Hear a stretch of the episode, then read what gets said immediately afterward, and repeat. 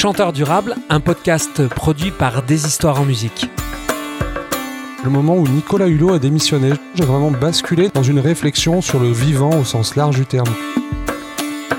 L'urgence fait peur quand on te dit bah en gros t'as plus le temps, c'est fini. Et là pour le coup je suis pas sûre que ça te motive pour aller lancer des projets où tu dis bah de toute façon c'est plus la peine en fait c'est trop tard. Face à l'urgence, on doit pouvoir aussi se poser parce qu'en fait sinon si on s'épuise c'est contre-productif. Quand tu es en déni d'une chose, tu, tu peux pas la réaliser du tout. Dans les freins, c'est euh, le fait de pouvoir oser. On peut y aller plus facilement si effectivement on a un exemple, euh, on voit, ou aussi si on est dans un environnement euh, soutenant. Le vélo, je le prends le plus souvent à Genasse. Il n'y a pas de piste cyclable. Donc il faut montrer qu'il y a des vélos en fait. Donc moi j'essaie de l'incarner également pour éviter cette éco-anxiété être en lien les uns avec les autres autour d'un prétexte, hein, qui peut être culinaire, musical, un podcast aujourd'hui. Et ça, ça rend plus fort individuellement et collectivement pour la suite.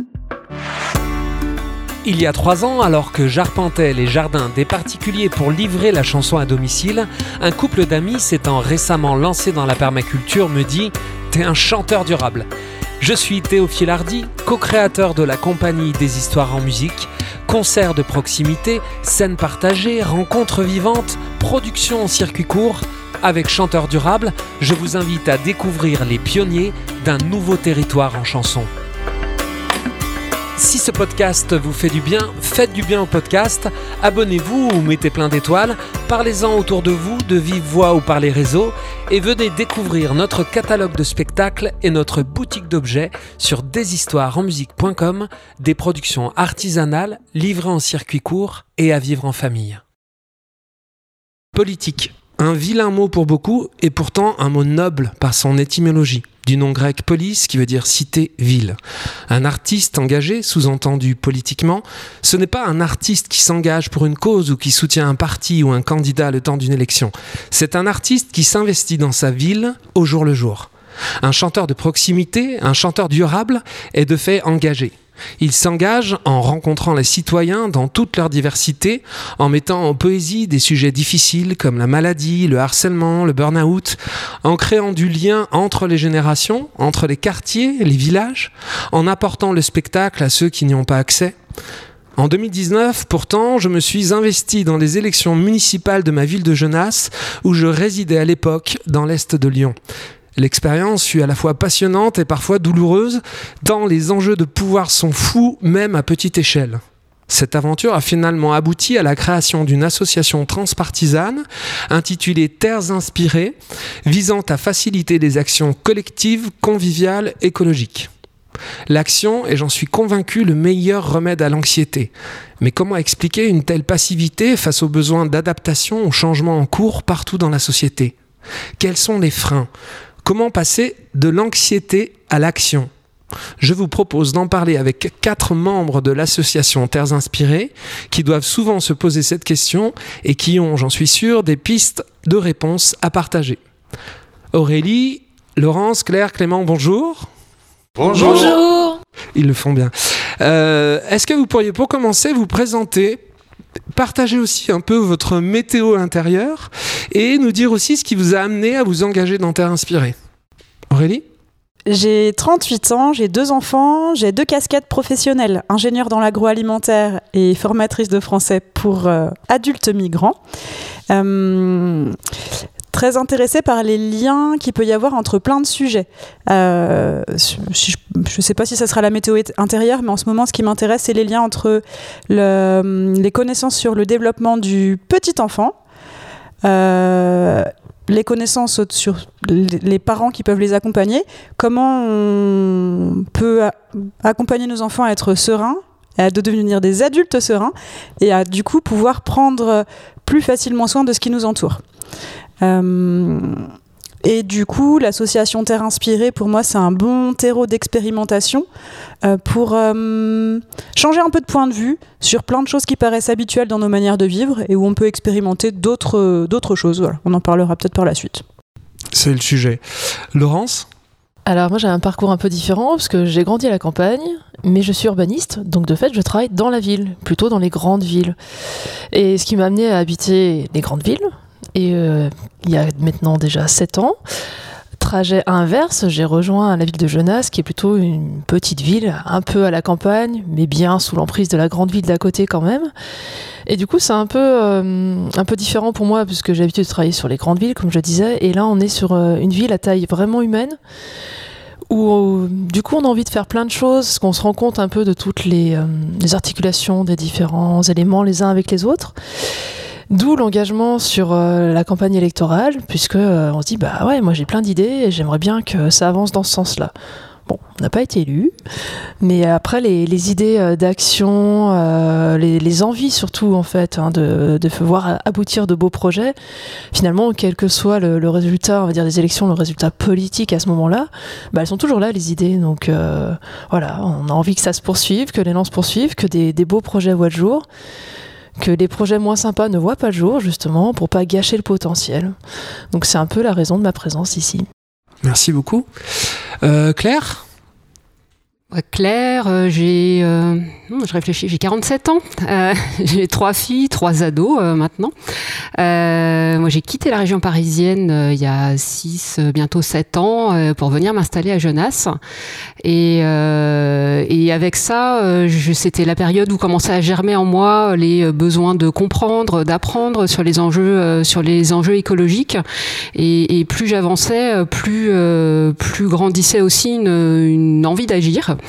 Et c'est à ce moment-là que euh, j'ai été, euh, été invitée à rejoindre, euh, à rejoindre l'équipe qui était en campagne pour les élections municipales, l'équipe d'Inspire Jeunesse. Je les ai rejoints vraiment presque à la dernière minute, mais avec grand plaisir. Ça répondait à un besoin, un besoin d'engagement de ma part. Et une fois le, le- résultat, le résultat obtenu, avec avec deux élus qui, qui restent à, à accompagner et, et qui restent visibles, la création de l'association Terre Inspirée a été pour moi la possibilité de continuer euh, dans un cadre qui soit euh, décorrélé des enjeux, euh, des enjeux municipaux locaux, des enjeux institutionnels locaux qui sont importants et qui continuent, mais de pouvoir avoir un cadre de d'expérimentation et de convivialité pour élargir le champ, élargir le cadre, tout en continuant parce que j'ai les deux les, deux engagements, un engagement associatif Terre Inspirée et un engagement euh, associatif plus politique institutionnel avec euh, avec Inspire Jeunesse et, euh, et les deux me vont et les deux sont importants pour moi. Ils sont compatibles. Et on, sont en, com- on en parlera un peu Et plus sont au long. compatibles, à mon niveau, sont Mm. compatibles. Merci Clément. Alors euh, moi, je, quand, on- quand je pense à mon âge, je me dis toujours j'ai eu 40 ans. Voilà. Et après, il y a quelques années qui se sont passées depuis. Euh, moi, je suis papa de trois enfants avec Laura. Enfin, Laura, c'est ma femme, voilà. Et, euh, et du coup, moi, je suis professeur des écoles à Genasse depuis 4 ans. Et mon comment j'en suis arrivé à être là ce matin, en fait, c'est que c'est que je, je- je crois que le déclic, ça a été le moment où Nicolas Hulot a démissionné. Je me posais la question pendant que vous parliez. Je me dis, mais à partir de quand j'ai vraiment basculé dans dans une réflexion sur le vivant au sens large du terme, vraiment dans ce grand vivant, comment je vais, le prendre en compte en fait?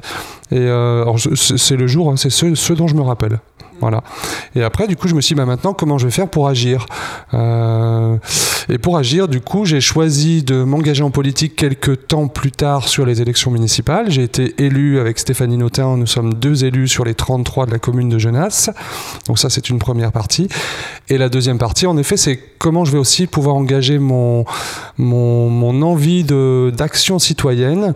Et au travers de Terres Inspirées, qui est l'association qui nous réunit aujourd'hui, eh bien, j'y trouve mon compte dans l'idée de de proposer un autre récit en fait, de pouvoir agir avec ce que nous partageons comme valeur pour le vivant, pour défendre le vivant, le vivant et continuer aussi de le, de le développer, non seulement le défendre, mais aussi le, le bonifier en fait ce vivant. Voilà, donc c'est ce qui me, me fait être là ce matin et, et moi je te remercie de, de nous avoir proposé ça.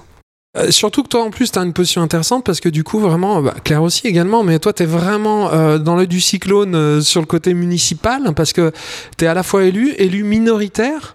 Ça veut dire que c'est aussi à vivre une expérience. Comment tu peux en témoigner là tout de suite? Ça- ça me paraît être intéressant. Comment tu te positionnes, sachant que quoi qu'il arrive, au moment où les gens euh, vont euh, voter, euh, bah tu sais que ça va être compliqué. Enfin, ça sera même quasiment impossible de faire passer une idée si elle n'est pas partagée, voilà, par par la majorité en place qui ne partage pas, par définition, les mêmes positions, souvent en tout cas les mêmes positions. Donc comment tu le vis ça?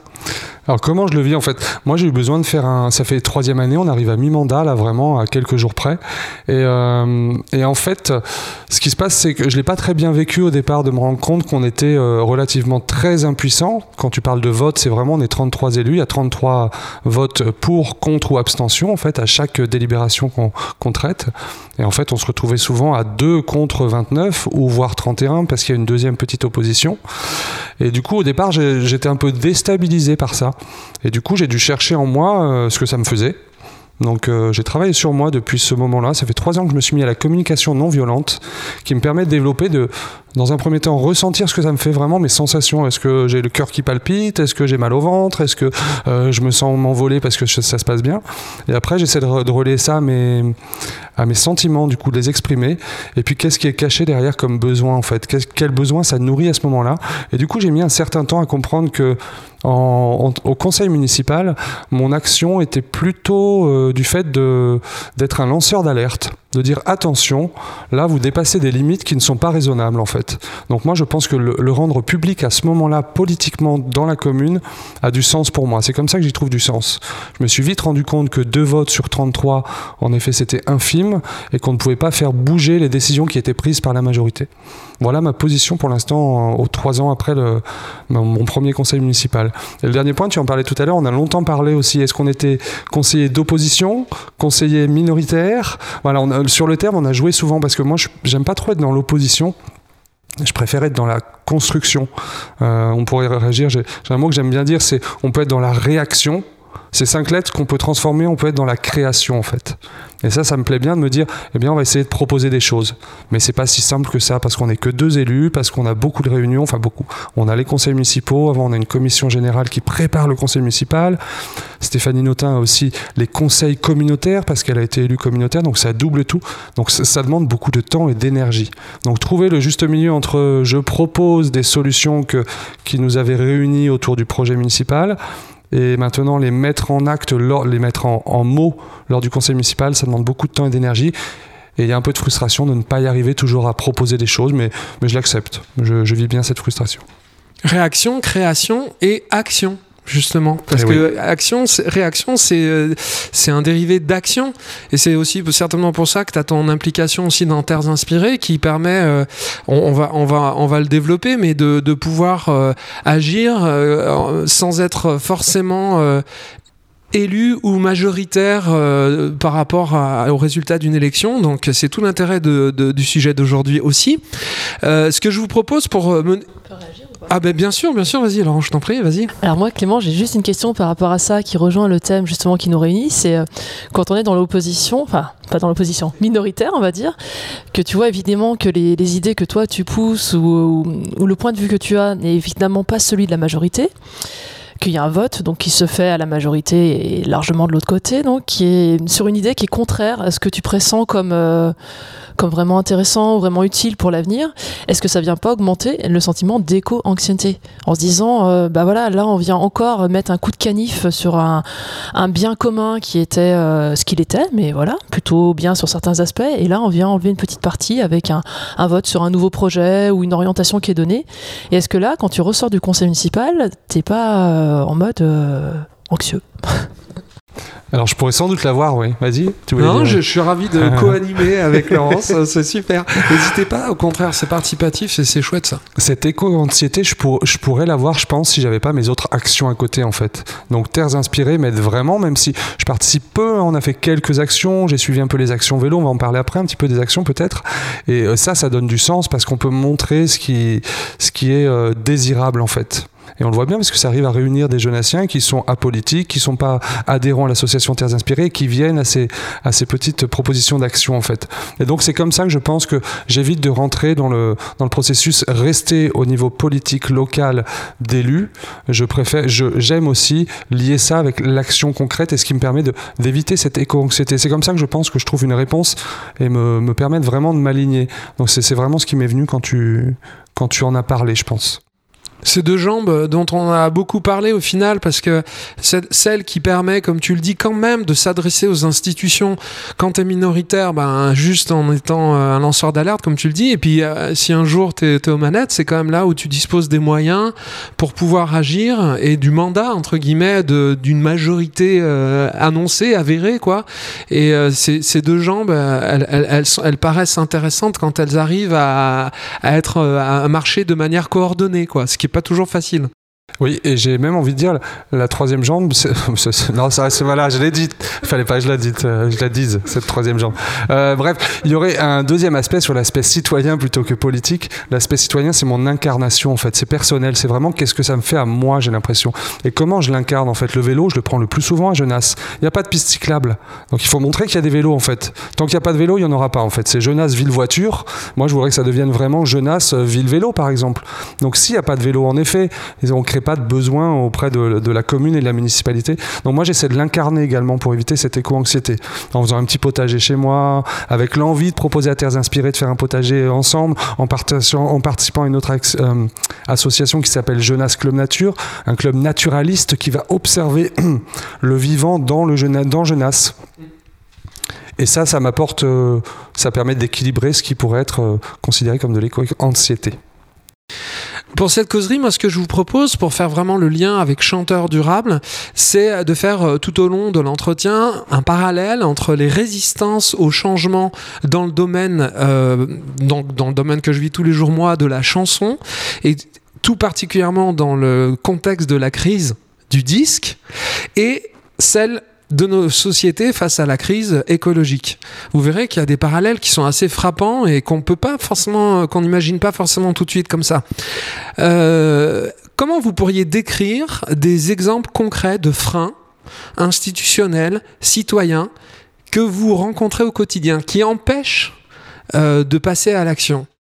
Je sais pas si je vais répondre à ta question. Je, je, pense à, sur euh, mon, mon, lieu de travail où il n'y a pas de. On est, on est formateur, donc on imprime du papier. Dans le papier qu'on imprime, il y en a qui est à jeter. Et il n'y a pas de poubelle de tri. J'ai été dans plusieurs centres de, de formation, il n'y a pas de poubelle de tri. Donc à chaque fois, j'arrive, je dis Oh bah, et donc, il n'y a pas de poubelle de tri. Et la réponse qu'on me dit, c'est souvent Ouais, mais alors. Euh, de toute façon, si on met une poubelle de tri, mais après, la, le personnel de ménage, il le jette dans la poubelle normale. Ou, de toute façon, euh, c'était toujours comme ça. Donc là, il y a quelque chose qui empêche au changement. Je pense que c'est ce que font les autres en fait. On voit tout le monde jeter son papier dans la poubelle normale. Donc euh, il y a une, norme sociale qui est bah, on, reste comme c'était. Euh, ça, c'est un frein au changement, je pense, de voir que ce qui est communément fait est d'une manière et faire autrement, c'est un peu trop différent peut-être. Donc le pas, le pas peut-être qui est un peu, euh, un peu trop, qui paraît un peu trop euh, grand, ou l'inertie, euh, les habitudes, c'est ça que tu veux dire? C'est, je pense, c'est ce que disait Clément en faisant du vélo. Il montre qu'il y a des gens qui font du vélo. Moi, si je trie le papier, moi, de, et, eh, eh ben, je montre qu'on peut trier.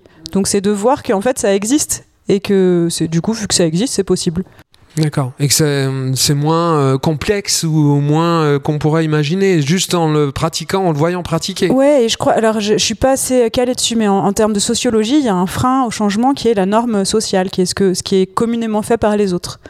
Euh, si on, au début où on a installé des poubelles de tri, si tu voyais tes voisins dans ton lotissement ne pas s'en servir, bah tu t'en sers pas. Et donc il y a un truc qui s'auto-entretient. Si à l'inverse tout le monde commence à s'en servir, bah tu commences à t'en servir. Moi, j'avais envie de rebondir, Aurélie, sur, euh, sur le, justement pour aller au-delà de ce frein, du coup.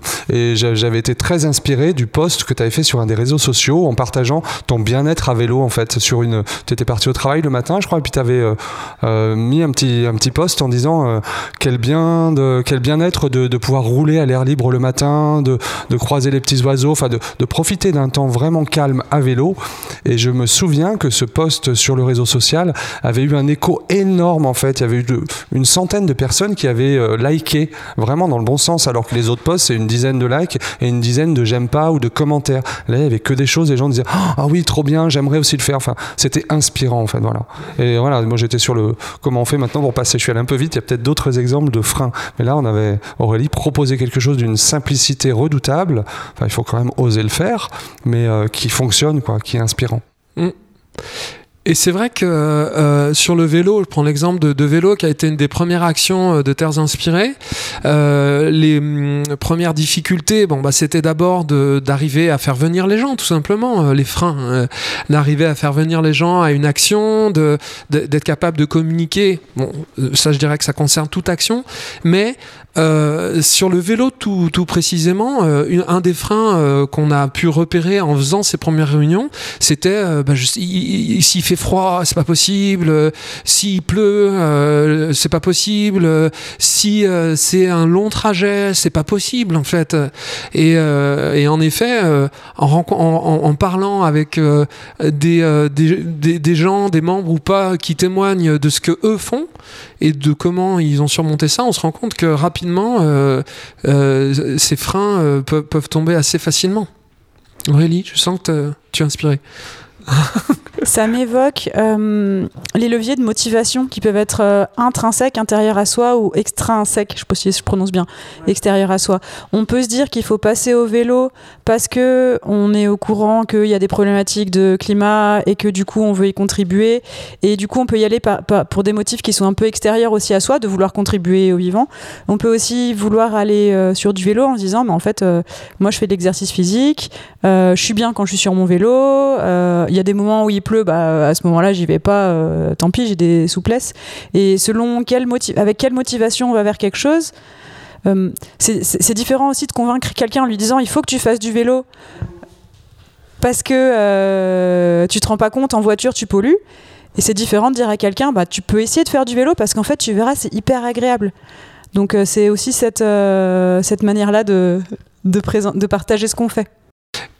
Et je crois d'ailleurs, euh, c'est toi qui m'avais dit ça une fois, que les motivations extrinsèques et finalement étaient... Euh, j'avais lu qu'à à peu près 15% de la population, donc en fait c'était pas beaucoup, euh, c'était pas énorme euh, finalement les gens qui agissaient. Tu... Non, c'était, c'était les, les personnes par rapport au changement climatique, les personnes qui sont sensibles aux arguments rationnels et factuels donc à un discours euh, typiquement au discours du GIEC. Euh, c'est pas du tout 100% de la population qui est euh, euh, qui adhère, qui est réceptive à cette manière-là de présenter les choses. Donc en fait, ça veut dire que quoi qu'il faut trouver comment chacun fonctionne et comment on communique aussi d'une façon qui peut être reçue par les autres. Parce qu'en fait, dire donner des chiffres et dans 20 ans il y aura ci et aujourd'hui il y a X ppm, il y a plein de personnes pour qui c'est pas reçu. La preuve, 15%, ça veut dire que 85% euh, euh, n'y sont pas réceptives. C'est ça en fait le chiffre. Ce qui montre qu'il faut aller chercher d'autres euh, d'autres euh, d'autres euh, arguments, d'autres moteurs. Laurence, tu voulais rajouter quelque chose? Non, plutôt aller, plutôt aller dans votre sens, effectivement, où c'est plus l'exemple, le, fait que de voir du monde, on parlait des voisins qui font ça ou qui ne font pas ça, de voir les gens le faire autour de soi qui va donner envie. Et bien sûr, c'est pas tellement le discours scientifique, mais c'est plutôt le bien-être ressenti personnellement. C'est-à-dire qu'il faut que ça plaise, il faut pas que ce soit une contrainte. Et ça, on le voit dans tous les domaines. Et je pense que dans ton domaine aussi, tu dois l'avoir. Il faut vraiment avoir l'adhésion plus pas sous la contrainte, mais vraiment sur l'envie d'y aller et, euh, peut-être de, copier un peu ce qui se fait autour de nous, de se dire tiens lui il y arrive, pourquoi j'y arriverais pas moi à monter sur mon vélo? Enfin à titre perso, moi je sais que le vélo ça me semblait évident, mais pas évident les jours où il faisait froid, où il pleuvait, tout ça. Et puis après quelques temps, je me rends compte que maintenant, bah, mon seuil des 4 degrés le matin, finalement, bah, j'accepte de partir à 3, 2 degrés, et puis avec un petit peu d'équipement supplémentaire, et j'arrive à prendre le vélo presque toute l'année. Bah, peut-être que le changement climatique y est pour quelque chose. Des petits chiffres, j'en je, je, vois quelques petits chiffres euh, euh, ou des petites infos qui sont rigolotes sur le vélo aussi. Par exemple, quand t'as froid, il suffit, si c'est un vélo électrique, de baisser l'assistance du moteur. C'est un, tu vois, c'est un, chauffage euh, finalement assez efficace quand tu dois pédaler plus fort. Un autre exemple, euh, sur la pluie, on, a, on avait fait avec, euh, avec Pierrick, ton mari Aurélie, un petit stat sur Lyon. En fait, on était allé voir qu'en fait, quand globalement à Lyon, en fait, il pleut peut-être euh, une vingtaine de jours euh, dans l'année. Donc euh, c'est si, sur les, les, créneaux exactement de trajet, euh, en fait la réalité c'est que ça concerne vraiment très très peu de jours. La meilleure preuve, petite autre petite anecdote, c'est qu'un des pays où il y a le plus de vélos, c'est euh, en Hollande. Et c'est pas c'est pas un, pays particulièrement sec. Voilà, donc c'est tout, c'est des, des, petits des petits exemples frappants comme ça et de témoignages. Alors je rebondis pour faire un petit peu le parallèle sur chanteur durable. Euh, bon, nous vraiment le, comment dire l'exemple le plus intéressant c'est le chant de jardin en fait, faire des concerts en fait chez les gens. Euh, étrangement, ça paraît pour beaucoup d'artistes, chanteurs ou chanteuses, quasi euh, insurmontable en fait. C'est euh, euh, soit pas du tout euh, intéressant, soit extrêmement compliqué parce que euh, voilà, très, presque trop de proximité avec les gens et c'est par expérience, à chaque fois qu'on a réussi à convaincre des chanteurs ou des chanteuses, c'est parce qu'ils avaient assisté à un chant de jardin et qu'ils avaient pu le vivre euh, en, tant que, en tant que public. Et deuxième étape, c'est quand ils avaient fait leur premier jardin, le, leur premier chant de jardin, que euh, derrière, ils devenaient euh, vraiment des ambassadeurs et qu'ils étaient convaincus. Ça veut dire que là, pour le coup, c'est quelque chose qui ne se, s'explique pas par des chiffres, alors qu'on pourrait très bien le faire. C'est-à-dire qu'on pourrait dire à un artiste, t'as envie d'aller à une salle de chansons à Lyon, euh, tu serais prêt à, à, faire tous les efforts du monde pour jouer dans cette salle. Or, tu vas avoir beaucoup de difficultés à remplir cette salle parce qu'il va falloir que tu fasses la promo vu que cette salle ne se remplit pas d'elle-même. Alors que dans un champ de jardin, c'est euh, l'hôte qui t'invite qui va remplir euh, le jardin. Tu vas certainement pas être euh, très bien payé en fait parce que c'est des salles qui ont peu de moyens alors que dans un champ de jardin si tu as une quarantaine de personnes tu vas avoir un super cachet. Euh, tu vas peut-être pas vendre de, de disques ou de livres disques parce que les gens auront dépensé pas mal d'argent si tu veux et puis auront dû se garer payer le parking venir de loin. Euh, alors que dans un champ de jardin tu risques d'en vendre énormément. Donc il y a que des arguments rationnels à faire 20 à 25 champs de jardin dans son année. Et pourtant c'est le même truc, tu vois. Et pourtant, il va falloir qu'on passe par vraiment un vécu, un ressenti, pour que l'artiste euh, soit euh, intimement euh, convaincu. Et, et, du coup, moteur et activiste. Claire oui, et je pense que ce que tu amènes aussi, c'est euh, dans les freins, c'est euh, le fait de pouvoir oser. Et euh, oser, on, peut y aller plus facilement si effectivement on a un exemple, on voit, ou aussi si on est dans un environnement soutenant. et c'est un des principes de, l'association, c'est de se dire on, peut se lancer, on peut lancer une action en étant au moins deux. Donc c'est assez, c'est assez motivant, c'est-à-dire qu'on peut penser à quelque chose, on a un, un, un forum, une équipe, un, groupe autour de nous qui on peut parler et si ça évoque quelque chose, quelqu'un d'autre dit ah ben moi aussi j'ai déjà pensé et, ça permet de se lancer, ça permet d'oser, ça laisse le droit à l'erreur, à l'échec, à ce que ça marche un peu, euh, pas du tout euh, ou euh, complètement différemment de ce qu'on avait imaginé mais euh, mais très très bien. Donc c'est ça aide à oser en fait ce type ce type d'association et, finalement le fait de donner de donner l'exemple et de, de, voir les exemples autour de nous. Mmh. Et, et, une structure aussi, c'est-à-dire un, une structure. Euh, euh, non, je prends l'exemple de Terres Inspirées. Euh, c'est un site internet, un blog qui nous permet de, communiquer aussi sur les actions, une page Facebook, un compte avec en effet quelques moyens, un compte bancaire, je veux dire, avec quelques moyens, qui fait que ça serait compliqué si tu as envie de mener une petite action ponctuelle, de, de, de, créer, de mettre en place tous ces outils juste pour une action. Donc, et, et dans le cas de Champ de Jardin, il y a une petite association Champ de Jardin avec un site, avec un petit guide, hein, comme un roadbook du Champ de Jardin, qui aide à la fois les, artistes et les, euh, et les hôtes qui accueillent, et le public. Donc tout à fait, c'est vrai ce que tu dis. Euh, une question sur l'urgence. Est-ce que vous pensez que l'urgence est une bonne conseillère? C'est une question ouverte et large, mais je pense qu'elle mérite d'être posée. De, surtout euh, dans le, dans, le, dans le contexte dans lequel on est. Alors là, d'un coup, tu fais monter mon, mon éco-anxiété monter à fond. Là. Justement, c'est ça qui est bien. Et, ben, et donc Non, l'urgence fait peur quand on te dit, bah, en gros, t'as plus le temps, c'est fini. Et là, pour le coup, je suis pas sûre que ça te motive pour aller lancer des projets où tu dis, bah, de toute façon, c'est plus la peine, en fait, c'est trop tard. Donc, euh, non, moi, c'est vraiment un effet négatif sur moi. Tu mets face au fait accompli que, voilà, les choses auraient dû se faire, elles sont pas faites. Et puis, quand tu as passé la quarantaine, tu dis, bah, je suis un peu responsable, du coup, si ça s'est pas fait, c'est ma génération. Euh, Qu'est-ce qu'on a fait? On s'est amusé et on n'a pas vu le temps passer. On a trop écouté des chanteurs, je sais pas. Donc, non, moi, l'urgence, c'est vraiment pas le, en tout cas, c'est pas le bon levier chez moi. Euh, et effectivement, il y a des jours je me dis, ben zut, quoi, en fait, on, on lègue quoi aux générations suivantes euh, C'est quoi les leviers pour eux derrière? Donc, euh, non, là, l'éco-anxiété, elle est montée à fond.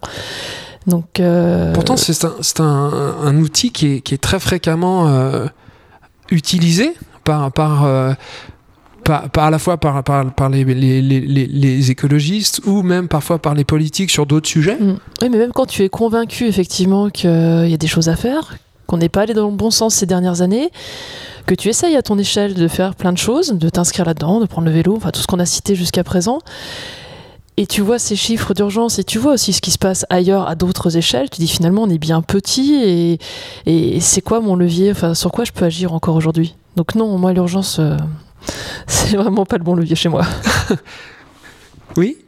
Alors que moi, contrairement, je me rends compte là en en parlant, en cheminant euh, lors de ce podcast, que l'éco-anxiété, elle n'existe plus vraiment chez moi. Elle a sans doute existé, mais je l'ai pas mal vécu. J'en ai pas un mauvais souvenir en tout cas. Et euh, l'urgence, moi, elle me fait agir. Elle me donne envie d'aller de l'avant, de continuer d'en parler à mes enfants, d'en parler à mes élèves, aux élèves euh, que j'ai en petite et moyenne section. Enfin, d'en parler, de les sensibiliser à, la communication entre eux, à, vivre en paix. Enfin, plein de petites choses, de grandes choses comme ça. Et du coup, moi, l'urgence, je la trouve nécessaire. J'ai assisté euh, il y a une semaine au, salon euh, Prime Vert qui se déroulait à Eurexpo à une conférence d'Arthur Keller qui disait c'est le déclic, le déclic ou le déclin en fait. Donc il, il a dit je vais pas me cacher derrière mon petit doigt. Il y a une situation d'urgence, elle est réelle et on peut plus s'en cacher en fait. Il faut, il faut la prendre en compte. Et maintenant qu'est-ce qu'on fait derrière pour agir en fait? Et moi j'ai bien pris en compte tout ça. J'ai regardé pas mal de conférences qui en parlaient et lu des livres également qui en parlent. Et maintenant, je suis sur l'action. Comment on fait pour passer au-delà et construire un, autre futur, un futur désirable. Donc moi, l'urgence, elle, euh, elle me fait agir. Donc finalement, une forme d'anxiété peut euh, être motrice pour toi? Oui, oui, mais elle me donne envie en plus. Vraiment, elle me, elle me donne envie et puis elle me fait croire en l'être humain. En fait, je me dis euh, toute la génération qui arrive, nos enfants. Enfin, on a, on a une génération pour tout changer. Il suffit qu'on change le modèle dans lequel on vit, nos, nos pensées, enfin qu'on les fasse évoluer en tout cas, et on peut changer tellement de choses en moins de 15 ans en fait. Et l'urgence, elle est là, elle est en une dizaine ou une vingtaine d'années, vraiment. Une urgence proche de, de changement. Aurélie ou Claire? Oui, euh, effectivement, je suis, je suis assez euh, sur la. Alors peut-être entre les deux. hein, Il y, a, il y a effectivement des moments d'anxiété de réaliser concrètement euh, ce qui se passe, mais euh, mais je suis vraiment sur la. la la notion de oui de désir de construire et de, quoi construire. C'est pas tellement qu'est-ce qui va être différent euh, qu'est-ce qu'on va perdre entre guillemets parce qu'il y a plein de choses euh, qui vont euh, qui seront amenées à s'arrêter et qu'on je ne regretterai pas. Mais comment construire quelque chose et à la fois des façons d'être des façons de, faire société de manière différente pour l'avenir. Et, et ça c'est ça s'imagine ça se construit ça s'anticipe. C'est là l'action l'action est importante pour moi aujourd'hui d'arrêter euh, euh, de, faire certaines aberrations dans le cadre du changement climatique ou de l'écologie euh, mais c'est surtout de penser et de, oui d'avancer sur une, société et une façon de vivre ensemble qui soit qui soit compatible avec le futur dont j'ai envie Et ça, ça demande un peu de temps. C'est ça que tu et ça, ça demande du temps, ça demande d'y réfléchir, ça demande de, de, de se trouver, de pouvoir échanger avec d'autres aussi, et ça demande, ça demande du lien en fait. C'est peut-être un mot qui est très important, c'est d'être en lien euh, les uns avec les autres euh, autour d'un peut-être d'un prétexte, hein, d'un prétexte qui peut être euh, culinaire, musical. Euh, Le prétexte d'un podcast aujourd'hui, euh, c'est c'est d'être en lien et partager. Et ça, ça rend plus fort individuellement et collectivement pour la suite. À l'inverse, l'urgence, parfois, hein, c'est une façon aussi d'avoir euh, la tête dans le guidon et ça empêche un petit peu d'avoir du recul puisqu'on est dans le langage vélo, vocabulaire vélo. Euh, Aurélie, J'ajoute juste un, une autre idée dans ce qui a été dit. Là, moi, j'avais suivi un, MOOC de Colibri sur la transition intérieure. Et j'ai été ravie de trouver plusieurs fois euh, répéter l'idée que face à l'urgence, face aux enjeux qui sont graves, euh, si les personnes qui agissent s'épuisent elles-mêmes, ça, on, va pas non plus. Donc comment moi, à titre personnel, même en, moi je suis plutôt aussi, euh, j'oscille avec des moments où, je suis motivée avec des idées par l'urgence et d'autres moments où je me dis mais la tâche est tellement immense et on est chacun tout petit. Donc voilà, je suis entre ces deux euh, mouvements. Mais je me dis aussi, en fait, je suis obligée de prendre euh, soin de, l'énergie qui est la mienne et du temps qui est le, mien. Je peux pas tout le temps faire des choses. Et comme euh, dans la nature, il y a des cycles, il parlait de ça euh, dans le MOOC, ça m'avait bien parlé. Il y a des moments où les plantes sont en dormance, il y a des moments où la chenille elle est dans sa chrysalide avant de devenir un papillon. Il y a des temps d'arrêt. Et face à l'urgence, on doit pouvoir aussi se poser parce qu'en fait, sinon, si on s'épuise, c'est contre-productif. Quoi.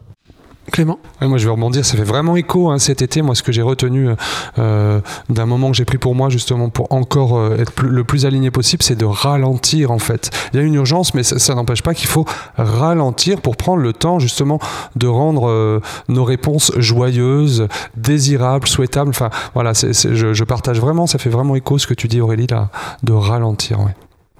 Je vous partage un, moment euh, avec euh, une chanteuse qui s'appelle Amélie Lécrion, que j'ai eu dans un podcast. C'est une chanteuse euh, lyonnaise que je vous conseille d'écouter.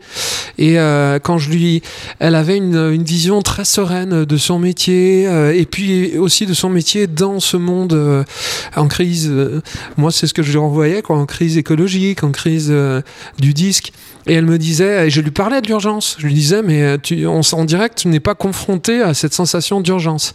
Et elle, elle me disait, l'urgence, pour elle, hein, c'est la peur.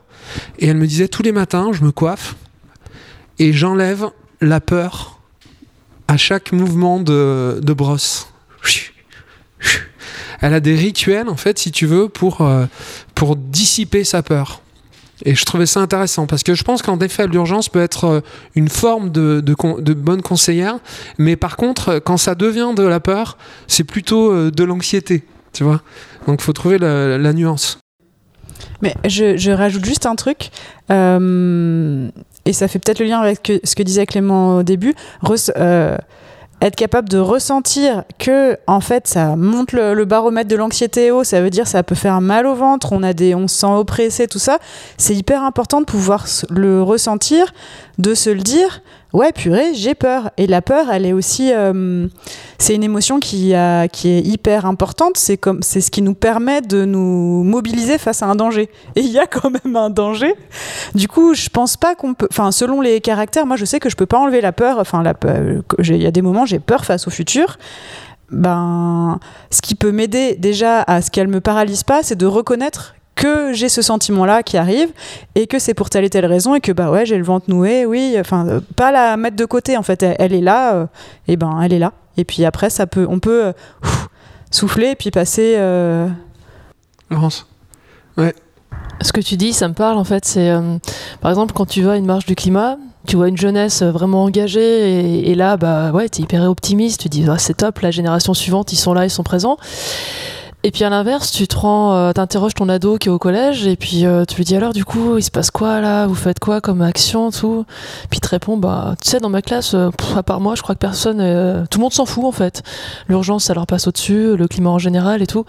Et là, bah, ça dépend vraiment en fait de, de où tu es à quel moment et quel est ton, en fait, comment tu regardes le verre, s'il est à moitié plein ou à moitié vide.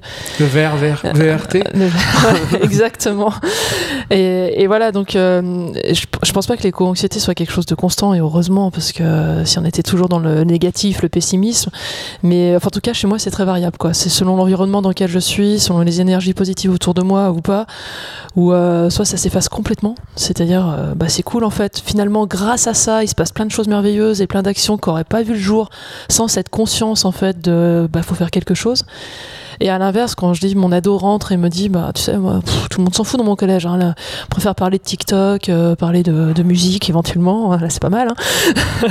Ou voir des sujets encore plus, euh, voilà, encore plus, j'allais dire inutiles pour un adulte, mais qui sont essentiels pour des ados aussi pour se construire, mais qui sont pas en lien avec l'environnement et la prise de conscience euh, que nous on peut avoir et qu'on aimerait tant leur partager. Alors peut-être que c'est encore la génération suivante, je sais pas. En fait, Faudra- t'es- t'es bi- t'es bipolaire, en fait, finalement. Exactement. Tu, vas, tu passes de l'insouciance. Exactement, mais peut-être que c'est c'est nécessaire et utile pour moi. Moi, je tenais à te partager. Euh, euh, tu as partagé une, euh, une expérience d'Amélie les crayons avec sa brosse qui lui a fait effacer ses peurs. Dissiper. C'était un peu différent. Ouais. Ça lui permet de, de, de, rentrer en contact avec ses peurs, peut-être. Voilà, je pense que c'est un rituel qui fait que, pour, pour rebondir, vraiment ce qu'elle m'a renvoyé, c'est pas qu'elle les ignorait ou les éliminait. Elle les prend en compte. C'est presque, elle les envoyait au, tu vois, au grand tout. Elle les dissipait, quoi. Et moi, j'ai un petit truc comme ça. J'ai accroché à mon sac une petite girafe qui est le symbole en communication non violente pour dire attention, on va prendre le temps de rentrer en communication avec l'autre, en lien vraiment, écouter ce que tu as en toi et ce qu'il a en lui, essayer de rentrer en contact. Donc j'ai mis une petite girafe sur mon sac, ce qui fait que je la vois tous les jours, cette petite girafe. Et là, j'ai rajouté une petite licorne parce que je la trouve joyeuse et garder mon âme d'enfant en fait, vraiment. Donc voilà, et c'est des petites choses moi qui me, qui me font du bien et qui me font penser à, à, rester aligné avec mes valeurs en fait. C'est des encres en fait. Parce qu'en en, en, programmation neurolinguistique, c'est quelque chose, tu le, tu, le, tu le vois ou tu le touches et instantanément tu es, projeté dans un état. Nous, je, fais lien encore un peu avec la chanson, on a, beaucoup de, superstitions ou des rituels, mais c'est plus, je pense, des encres. Et euh, pour faire le lien aussi avec le trac, c'est intéressant, je vous, je partage ça aussi. Euh, il y, a, y, a, ce qu'on appelle le trac qui est positif et le trac qui est paralysant. Et euh, le trac, c'est exactement ce que tu disais Aurélie, c'est quelque chose qui est euh, un peu archaïque, c'est un, réflexe corporel pour s'adapter à une situation de danger, euh, soit réelle, soit euh, imaginée, tu vois. Dans le cas d'un spectacle, on n'est pas vraiment en danger, tu vois, on n'est pas en danger de vie ou de mort, mais on a cette sensation un peu archaïque et ça fait circuler le sang plus vite et donc ça nous permet de réagir plus promptement si jamais, euh, je sais pas, on a un problème, n'importe quoi, un projecteur qui tombe, une parole que tu oublies. Enfin euh, et, euh, et, donc tout l'enjeu, c'est de le canaliser en fait, c'est d'en faire ce qu'on appelle du bon track. il y a des techniques en effet de, de, de respiration, d'encre, et c'est ce qui fait du coup la différence entre la peur paralysante et la peur qui, qui est mobilisante, quoi, qui mobilise. Est-ce que vous avez repéré des, euh, des, stratégies euh, autour de vous qui favorisent vraiment euh, l'immobilisme, l'inaction? Ce qui me vient en premier, c'est le déni, un mécanisme sur lequel j'aimerais bien me former. déni, j'ai observé dans d'autres situations qui n'ont rien à voir avec ça, le déni, quand tu es en déni d'une chose, tu, ne peux pas la réaliser du tout. Il y a quelque chose qui se passe. Euh, je, sais je, sais pas, j'ai commencé à lire ça, des dissonances cognitives, ou je sais pas exactement, mais bon, il y a un truc où tu, tu peux pas réaliser. Donc là, y je sais plus, il y a quelques temps, j'avais entendu euh, une personne interviewée à la radio, euh, et le journaliste lui disait alors, enfin, une, personne comme ça qui passait, alors, euh, qu'est-ce que vous pensez du changement climatique? Oh non, mais moi je veux pas entendre parler de ça, il euh, y en a pas, il fait beau. Euh, ils nous disent que peut-être la température va s'augmenter tant que c'est pas sûr. Donc il y avait carrément impossibilité pour cette personne de venir prendre l'information. Et là, c'est intéressant de savoir pourquoi. C'est pas de pousser l'information, c'est qu'est-ce qui se passe pour cette personne. Si elle prend l'information qu'en fait il y a vraiment des soucis, qu'est-ce qui va se passer pour elle? Ça va être hyper déstabilisant. Enfin, donc moi j'aimerais bien comprendre mieux ces mécanismes de déni qui ont l'air hyper forts et hyper euh, communs aussi. Ouais. Oui, oui, je pense que c'est un des plus puissants, mécanisme de, de non, de, qui aboutit à la non-action. Est-ce que vous avez d'autres exemples? Il y a aussi le fait de se sentir non concerné par son échelle en fait. Ah Quand on te dit voilà, ce serait bien de trier tes poubelles, ce serait bien de prendre ton vélo plutôt que ta voiture, et en face, on peut donner des chiffres hein, d'économie carbone, tout ça. Puis après, on t'explique que bah, les gros porte-conteneurs, à eux tout seuls, bah, ils vont faire les 90%. je, ne connais pas les chiffres par cœur. Hein. En tout cas, la grosse majorité.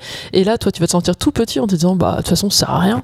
Donc ça, c'est vraiment quelque chose qu'on nous oppose dès qu'on essaye d'aller euh, bah, pousser pour du vélo, pour n'importe quelle petite action euh, individuelle ou collective sur un petit collectif qui n'a pas de pas d'aura, on va dire, au niveau national ou autre. Et, là, on te renvoie ça en te disant, mais de toute façon, ça à rien. Alors, soit parce qu'il y en a des bien plus pollueurs que toi, soit parce qu'il y a des pays aussi dont euh, l'origine géographique, on va dire, joue aussi, où de toute façon, finalement, ici, c'est pas si mal, nous, on s'en sort pas trop mal au niveau d'un pays. C'est les autres. En gros, c'est pas moi, c'est les autres. Et ça, je pense que c'est un des freins, euh, c'est l'argument en fait qui est avancé pour repousser euh, toute tentative d'aller s'impliquer sur quelque chose. Ce qui est une approche assez suicidaire, si tu réfléchis bien. Mais par contre, je, je, fais du coup le lien avec les motivations intrinsèques et extrinsèques. Ça veut dire que dans ce cas, euh, dans le cas précis où, où tu vraiment tu n'as qu'une motivation extrinsèque, tu peux assez rapidement être découragé par le fait que ton action elle est finalement très petite, quoi.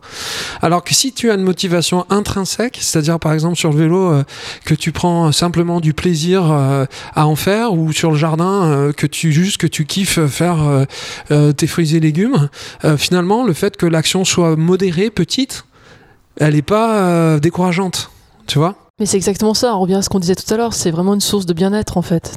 Ok, tu agis pour la planète, mais parce que finalement pour toi c'est pas une grosse contrainte et tu en tires même du bien-être, une satisfaction à l'avoir fait, à le partager avec d'autres. Donc ça pour le coup c'est euh, c'est l'antifrein, vraiment. Oui, voilà, ouais. ouais. Est-ce que vous avez d'autres exemples, euh, Claire ou Clément, de fonctionnement qui empêche d'agir ou de réflexe Moi, ce qui empêcherait d'agir, c'est la télévision, en fait. c'est oui, les écrans, en fait. C'est ce qui m'est venu là quand on en parle. Je me dis, mais j'ai pas plus de développement autour de ça, mais euh, euh, la lobotomisation euh, par le, les écrans, par les chaînes de d'information en continu, enfin tout ça, moi, ça me, c'est un frein parce que il y a tellement de gens qui sont spectateurs de ça et qui sont pas à côté acteurs non plus. Euh, je pense que c'est un frein important. Oui, je suis d'accord. Une forme de, conditionnement, ça a donné une idée à Claire du coup. Oui, non, puis ça va aussi dans le domaine des, de, l'imaginaire. Il y a des choses pour certaines personnes, c'est impossible d'imaginer qu'elles puissent vivre sans une voiture. C'est juste euh, pas possible.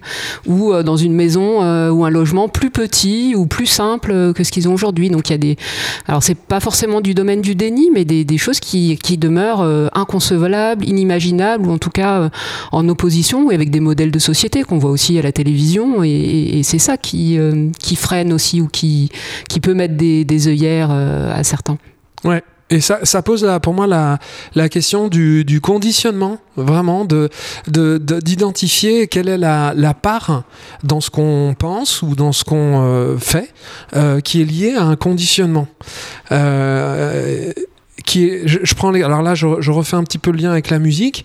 Euh, on est dans une euh, ère pour le chanteur-chanteuse où vraiment le disque est en crise. C'est, c'est, c'est, ça revient en permanence. Et il est très compliqué pour les musiciens, chanteurs, d'imaginer de vivre une vie d'artiste-chanteur euh, sans euh, l'industrie du disque. Alors qu'en fait, l'industrie du disque, c'est une parenthèse. C'est-à-dire qu'elle a démarré, je sais pas, dans les années euh, 30, quoi. Elle a explosé dans les années 60-70. Et puis, bon, là, on a l'impression que la parenthèse se ferme. Euh, mais je veux dire, pourquoi est-ce qu'on pourrait pas vivre euh, une vie d'artiste euh, en euh, jouant dans, dans des jardins, dans des villes et villages, par le bouche à oreille, sans médias, en vendant quand même des disques faits mais avec moins de moyens à la maison. Et il y a une espèce de puissance du conditionnement qui fait que on, ne peut envisager cette fin de l'industrie du disque que comme, une, que comme un drame. Euh, alors qu'en fait, si tu ouvres tes chakras, tu te rends compte que c'est un drame et c'est par ailleurs une opportunité très forte. Parce que quand euh, euh, tu es face à un industriel, tu es aussi face à quelqu'un euh, qui prend euh, le contrôle pour un chanteur sur ta part artistique, sur ton développement. Si tu es entre les mains d'un média, ben, si la mode change, ben, tu, finalement, tu n'as plus accès à ton public. Donc vous voyez, il y a cette puissance du conditionnement qui est... et je suis vraiment tout à fait d'accord avec ça. D'autres, euh, exemples de, freins qui empêchent de passer à l'action? Non, je pense qu'il y en aurait plein d'autres en fait, mais euh, d'autres freins, euh, bah, c'est nos responsables politiques, j'avais envie de, dire. Enfin voilà, aussi, alors ils sont élus démocratiquement, comme on pourrait dire, mais euh, c'est des freins parce que ils sont sous le coup des lobbies. Je pense vraiment à l'État, hein, je pense à nos présidents et à nos ministres, et les lobbies ont pris une place tellement importante dans tout ce gouvernement que les décisions sont prises en partie euh, avec les lobbies. Euh, et, je pense que l'industrialisation euh, de l'agriculture, de l'éducation, quand on se retrouve à 32 enfants dans une classe de maternelle, pour moi c'est de l'industrialisation de, de l'enseignement. Eh bien, tout ça, je pense que l'industrialisation au sens large ne nous permet pas d'être résilients, de réagir à des chocs, d'être adaptable localement. Voilà. Et donc, ça rebondit sur l'industrie du disque aussi. Euh, du jour au lendemain, euh, tu peux, pendant euh, la Covid, tu as réussi à, à avoir ton petit auditoire avec tes réseaux et pouvoir nous offrir un live stream, Mhm. c'est ça Sur peut-être Facebook. et du jour au lendemain, quoi. Donc, on était en contact, on était en lien très vite. Ça s'est fait simplement et c'était direct, sans intermédiaire et sans dépendre de quelqu'un au-dessus qui décide pour toi, quoi. C'est plus horizontal. On en revient sur la gouvernance partagée. Je sais Ah pas oui, si on en a pas un petit parlé. peu. Ouais, ouais, ouais. C'est tu comme l'ADN. Bah, moi, je fais pas partie du bureau de Terres Inspirées, donc je l'ai pas vécu en interne. Mais du coup, c'est quelque chose qui m'attire à Terres Inspirées. Parce que c'est vraiment cette horizontalité. Euh, Nicolas Moitron, qui fait partie de, Terres Inspirées, nous avait expliqué lors d'une initiation à la gouvernance partagée qu'il y a le mode pyramidal où les décisions sont prises en haut et l'information est en bas. Et du coup, il y a un décalage entre l'information et la décision. Alors qu'en gouvernance partagée, la décision est prise là où se trouve l'information. Donc c'est beaucoup plus direct. Comme c'est vraiment durable pour moi. Durable et plus efficace, je pense, sur des, des choses comme ça. Ouais, donc tu parles là du, du, du, mode de gouvernance, entre guillemets, de décision qui soit euh, est pyramidal, donc centralisé, soit plus horizontal et donc euh, partagé, décentralisé. Et ça, c'est vrai que je pense c'est aussi un frein euh, à l'action quand euh, soit on se dit euh, dans le cadre d'une élection, bon bah allez, finalement, je participe tous les cinq ans dans une logique municipale à ma vie démocratique, puis après, pouf, je suis en mode consommateur industrie comme un consommateur d'une grande euh, distribution, tu vois, j'attends que ça se passe. Ou euh, non, je, je, je, au jour le jour, je suis dans la logique participative de ma, de ma municipalité, tu vois. Je, mais ça implique euh, que tu sois pas freiné par une direction, tu vois, soit une mairie, soit une direction qui soit hyper décisionnaire, centralisée, pyramidale. On en est tellement loin au niveau municipal que j'ai envie de revenir à Terres Inspirées sur l'horizontalité. En fait, je pense que ça responsabilise parce qu'on t'offre la chance de pouvoir observer ce qui se passe, de t'informer et de prendre des décisions en fonction, en fait, directement, en en parlant en collectif, en échangeant, bien sûr, mais ça te responsabilise et ça, ça te donne envie d'agir, en fait. Tu dépends pas de quelqu'un qui va décider pour toi parce qu'à un moment donné, euh, tu risques d'être déçu, quoi. Je suis tellement d'accord avec ça. ça en, en anglais, il parle de re-empowerment ou je sais pas quoi. Enfin, ça redonne de, de, de l'énergie, en fait, une Du forme de. ouais. Ouais, du repouvoir. euh, ouais. Claire, peut-être tu peux nous dire sur la gouvernance partagée, euh, sur Terres Inspirées, c'est quand même chouette comme, euh, comme expérience. C'est un beau, euh, un beau concept. hein. Ça fait partie de l'ADN de l'association, d'avoir un, bureau constitué de euh, coprésidents. Alors j'aime autant dire co-responsables de, l'association. Euh, finalement, un petit groupe qui avait souhaité peut-être investir un petit peu plus de temps et, d'énergie au moment de la création de l'association pour pour l'organiser, mais on, a pris le, soin de se former sur les principes de gouvernance partagée, effectivement avec l'aide de, de Nicolas Moitron et en ouvrant ces formations et ces, euh, ces deux séances qu'on a pu avoir euh, jusqu'à présent à d'autres euh, membres de l'association, mais aussi personnes extérieures qui envisageaient de s'impliquer dans d'autres assos ou, existantes. Et, c'est vrai que c'est c'est aussi l'intérêt de, de Terre Inspirée, c'est d'avoir pu expérimenter, de se dire ok c'est quoi? Au départ c'était un peu des mots pour nous, et puis de de pratiquer, de se dire peut-être qu'on le fait sans le savoir, et puis se rendre compte que c'était euh, aussi euh, tout euh, sauf de la désorganisation, c'est-à-dire faire en sorte que les, décisions, les actions soient prises par les, bonnes personnes au bon moment, au bon niveau. Donc ça demande tout un travail de fond, de mise en place et, d'y aller pas à pas. Donc c'est vraiment une partie que personnellement j'ai trouvé très enrichissante dans, la vie de l'association et d'apprendre pour, pour aujourd'hui et aussi pour demain. C'est des, c'est des, des, des forces et des, des concepts, des, euh, des expériences, des outils euh, qu'on a pu, euh, qu'on peut pratiquer et, qui seront, enfin je suis convaincue, qui me seront utiles. partout, de tout temps, et qui- et qu'il faut pouvoir oui, développer et partager plus largement. Quelques projections sur, on arrive à la fin, quelques projections sur les, les, les actions de Terres Inspirées dans les, dans les semaines à venir. Bah, Moi, j'ai envie de me rapprocher de Terres Inspirées en tant qu'adhérent pour, euh, pour voir s'il y a de l'écho au niveau de la communication non violente. En tout cas, de proposer une communication différente, qu'elle soit non violente, bienveillante, euh, attentive, empathique. On peut y mettre plein de mots derrière. Je ne fais pas un dogme d'une communication particulière, mais il y a du sens derrière euh, communiquer pour être en paix avec soi et avec les autres. Et du coup, je, me, je me, demande si Terres Inspirées pourrait pas essayer de, de, de, trouver un local. Et du coup, c'est peut-être là-dessus que je vais essayer d'accompagner, d'avoir un local plus permanent, au moins une fois par mois, où on pourrait se réunir et, et échanger sur ce thème-là, par exemple, ou d'autres thèmes. Mais je pense que ça pourrait être une étape que j'ai envie d'accompagner au sein de Terres Inspirées obtenir un local euh, auprès de la mairie quoi, qui, nous, qui nous aide pour permettre aux gens de se rencontrer et de, proposer des, actions. Voilà. C'était ma première action. Et la deuxième, c'est vraiment le potager. Moi, c'est le, potager partagé, ça me tient vraiment à cœur. Ça pourrait être chez quelqu'un, ça pourrait être euh, euh, par un terrain prêté par la commune, je ne sais pas, mais j'ai envie d'œuvrer dans ce sens et j'ai envie de partager un potager, partager mon potager. Tu sais qu'il faut être deux, hein, donc euh, ouais, je sais. avec un pote euh, âgé Voilà, éventuellement. je suis ton Exactement. homme. Avec plaisir. Pour les deux, c'est le principe de, de Terres Inspirées, en effet, c'est d'être au moins juste deux, puisque dans la raison d'être, il y a œuvrer collectivement, et déjà être deux, euh, c'est- un groupe au-dessus de un. C'est ce qu'on avait dit l'autre fois. ouais. Au-delà de 1, c'est tout bon. Aurélie? Euh, Il y a une action, une, activité qui s'appelle euh, Circle Song, qui en est à sa quatrième édition. C'était hier la, la quatrième édition. C'est hum, en petit groupe de l'improvisation en chant. Euh, avec des valeurs que je trouve euh, hyper chouettes de l'animatrice, qui est tout le monde peut faire de la musique, qu'il ait une expérience euh, du chant ou de la musique ou pas. Euh, avec les moyens du bord, avec sa voix, on peut faire des choses en groupe. Et du coup, là, ça vient. euh, euh, on est en groupe pour oser. euh, on parlait aussi d'oser tout à l'heure. Pour oser euh, chanter ou sortir un son, il faut se sentir euh, en confiance avec les autres.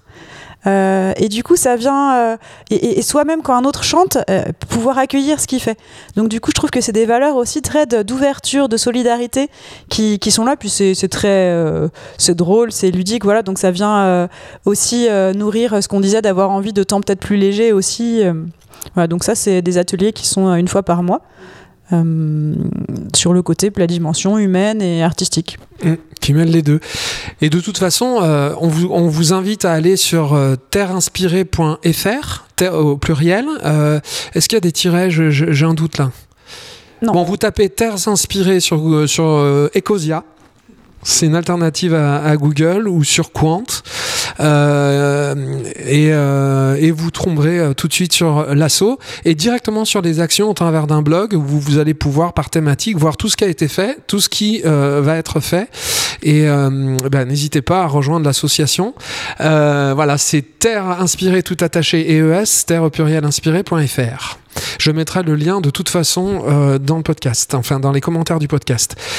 Merci beaucoup pour euh, ce moment qui encore une fois, moi je trouve passionnant. J'adore euh, aussi Terres Inspirées pour ça, pour ces moments de, de recul, de réflexion, euh, pour bah, co-construire ce, ce monde voilà, qui a besoin de nos actions, de notre énergie.